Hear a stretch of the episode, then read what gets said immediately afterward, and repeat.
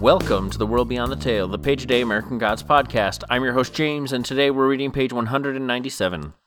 Once I move my bookmark out of the way. It was the twenty-third of December, and Jacquel and Ibis played host to a wake for Lila Goodchild. Bustling women filled the kitchen with tubs and with saucepans and with skillets and with Tupperware, and the deceased was laid out in her casket in the funeral home's front room with hothouse flowers around her. There was a table on the other side of the room laden high with coleslaw and beans and cornmeal hush puppies and chicken and ribs and black-eyed peas, and by mid-afternoon the house was filled with people weeping and laughing and shaking hands with the minister, everything being quietly organized and overseen by the sober-suited Messrs. Jacquel and Ibis. The burial would be on the following morning.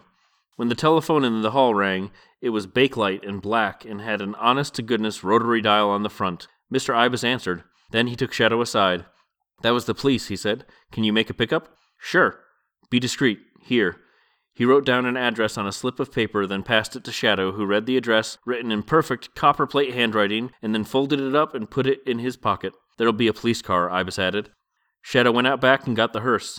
Mister Jacquel and Mister Ibis had each made a point individually of explaining that really the hearse should only be used for funerals, and they had a van that they had used to collect bodies, but the van was being repaired, had been for three weeks now, and could he be very careful with the hearse?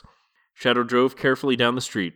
The snowplows had cleaned the roads by now, but he was comfortable driving slowly. It seemed right to go slow in a hearse, although he could barely remember the last time he had seen a hearse on the streets. Death had vanished from the streets of America, thought Shadow. Now it happened in hospital rooms and in ambulances. We must not startle the living, thought Shadow.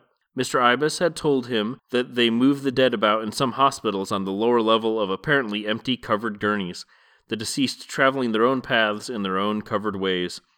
A dark blue police cruiser was parked on a side street, and Shadow pulled up the hearse behind it. There were two cops inside the cruiser. And that's our page.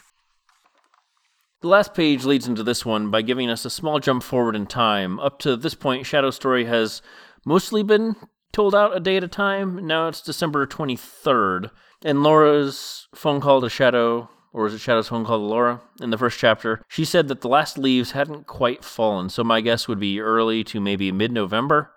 Then Shadow was in prison for another couple of days before being released early. The near week he spent getting to Cairo. Uh, I don't know why I have to speculate about the timeline of the book so much. It's just interesting to me because I never really noticed that it takes place over a very brief period of time. There are a few more time jumps forward in the next section of the book, but I don't think... I think it's late March when the novel ends, so it's really just a season and a half of time. Also, you'd think I'd have a better grasp of when leaves fall off trees since I was living in fall foliage country for twenty-two years, but... it just kind of became part of the background, and I never really paid that much attention until I had to rake them.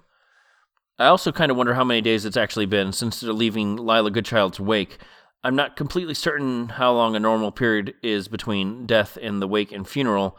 Usually it's just a few days, though, I think. Probably depends on the method of death and all that, too. Hmm. Anyhow, Ibis answers a phone that's described as Bakelite, and my initial assumption was that it was a brand name, but it's actually a specific type of plastic, formed partially with formaldehyde, so that's appropriate for a funeral home. It was developed in nineteen oh seven and patented in nineteen oh nine, and was the first plastic made from synthetic components.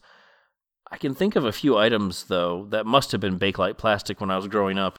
A rotary phone, such as this one for sure. Rotary dial phone was patented first in eighteen ninety-two, and that style of phone was in vogue until the nineteen eighties, when it was more and more often replaced with push-button phones. Of course, now everything's got a touchscreen. Damn millennials, et cetera. Ibis's handwriting is described as copperplate, and it is a typeface you'll probably find on most word processing programs. It's a style of calligraphy, kind of a script that's been used for at least four hundred years in England. It's a bit old-fashioned, much like the Bakelite phone and the Kelvinator fridge and just about everything else in the funeral home, I suppose. Shadow goes to pick up a body using the hearse because the van they typically use is in the shop, and Shadow gets a po- bit poetic in his thoughts while driving over there. And Shadow's right, outside of the rare funeral procession, very rare, I don't know the last time I saw a hearse just out and about in the world either. This passage is also, I think, a bit more fa- foreshadowing about the end of the novel. Death doesn't happen in plain sight exactly, but it happens in the novel when one is not looking. The lower level of a gurney that is empty up top is definitely hinting about where all the missing kids are going. Remember Sam talking about her nephew going missing when we were talking to her? We'll delve more into that in the next, maybe the next chapter, maybe the next two chapters.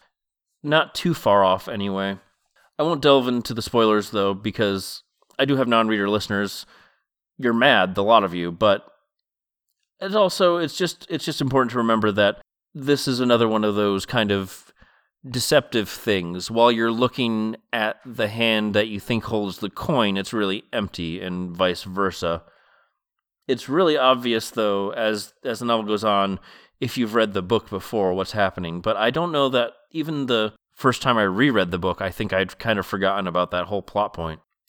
The deceased traveling their own paths in their own covered ways, that's a sarcophagus in Egypt, and it's more than that as well. But I guess I'll talk about that more as it comes up. Just remember, secret death and hidden death on the streets of America. Get in touch with the show at theworldbeyondthetale at gmail dot com and on Twitter at worldbeyondpod. You can support the show on Patreon at patreon.com slash worldbeyondpodcast.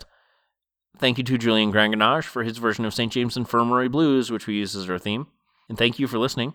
I'll be back tomorrow with another page, and remember, only the gods are real.